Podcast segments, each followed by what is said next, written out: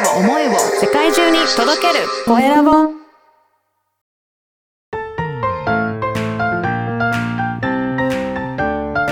聞く力、能力、技術、魅力があるのに伝わらない社長へ。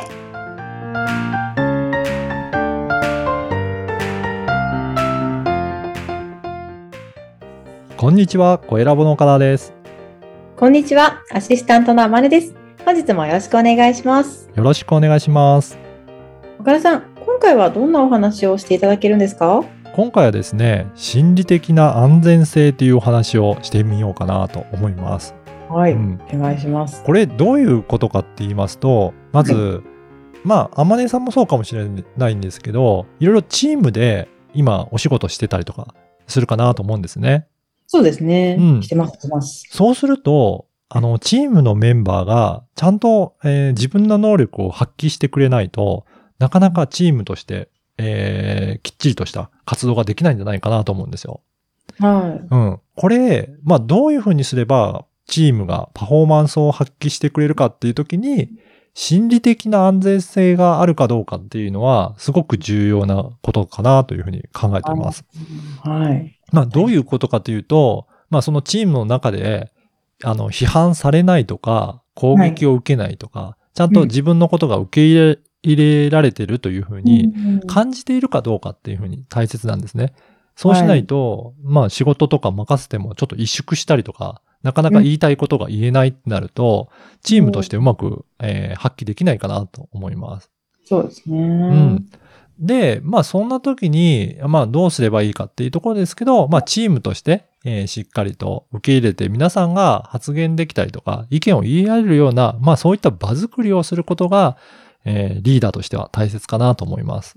あ、はい、安心安全の場を確保するっていうことですよね。そうですね。リーダーとして。はい。うん、何かあまねさん、そういった工夫してるとか、こういったなんか取り組みやってるとか、はい、なんかチームで動いてるときって何かありますかね？はい、あ、そうですね。よくあの、まあ、ワークチームをね、うん、あのオンラインサロン内で組んでるんです。ライターチームで組んでるんですけども、はい、打ち合わせの際はもうなんか常に笑いが溢れてますね。あ、いいですね。はい、はいはい。多分そういうのところって、なんか言いやすい雰囲気だったりとか、認められてるっていうような、うん、なんかそんな雰囲気があるのかなと思うんですよね。うんうんうん、はい。なので、ちょっと、えー、よっつぐらいポイントをお話ししようかなと思うんですけど、はい、まずひとつめは、えー、自分がもう無知だと思え、思われる。まあそういったところに恐れがあるから、だからやっぱりそれを、えっと、否定しないような、知らないことは悪いことじゃないよっていうことを、あ、メンバーの方が意識できるように、そういうふうに伝えるのも大切かなと思います。確かにね、うん。無益ですってよく言ってます。あの、無益なオンラインサロンですってよく言ってます。うん、そうなんですね。はい。そうすると、知らないことを、あのー、ちゃんと、えー、知らないですっていうふうに言えるとなると、皆さんがそれぞれ高められるようになるかなと思います。はい。うん。あと、にばんめとしては、自分が能力がないというふうに思わないような感じですね。だから、ちょっとしたミスの時にガンガン指摘しちゃうと、あ、なんかまたやっちゃったっていう風な感じを思うので、余計萎縮して、またミスしてしまうこともあるのかなと思います。ああ、私自身がジムが苦手なので、はい、あの全然言わないですね。そうなんです。はい。そうですよね。やっぱりそういう風にして、例えば私なんかは、まあ、あの、普通できないものじゃないかなっていうような、結構おおらかな感じで構えているので、まああんまり気にしないっていう。あと、まあ人ってななかいぐらい同じこと言わないとなんか理解できないっていうこともあるので、まあ、うん、あの、繰り返し繰り返し言うのが当たり前だっていうふうに思っとくといいのかなと思います。はい。はい。あと、三つ目としては、その、自分が発言した発言を否定されると、やっぱり、それも、えー、嫌な感じになると思うので、えー、相手の方が言ってる発言を妨げずに、またちゃんと自由に発言できるような場を作るっていうことですね。大事ですね。誰も否定しないですね。うん、ね、そうですね。やっぱりそういった場があると、なんかちょっと変なこと言っても大丈夫かなと思うと、自由な発声、あの、なんだ、発想ができたりとか、うん、あの、うん、アイデアとかもどんどん出たりすることがあるので、否定しないということはすごく大切かなと思います。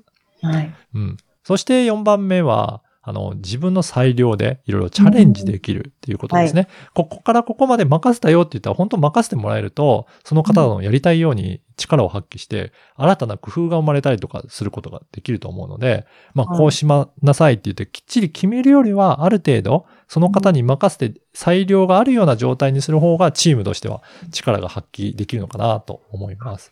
まさにですね、うん、Excel 得意な子がいるので、はい、もう本当に管理表とか全部その子に任せてますね。そうなんですね。はい。そうすると逆にそのあの方が使いやすいように新たな、えー、なんか工夫をしてくれたりとか、まあそういったしやすい環境ができてるのかなと思います。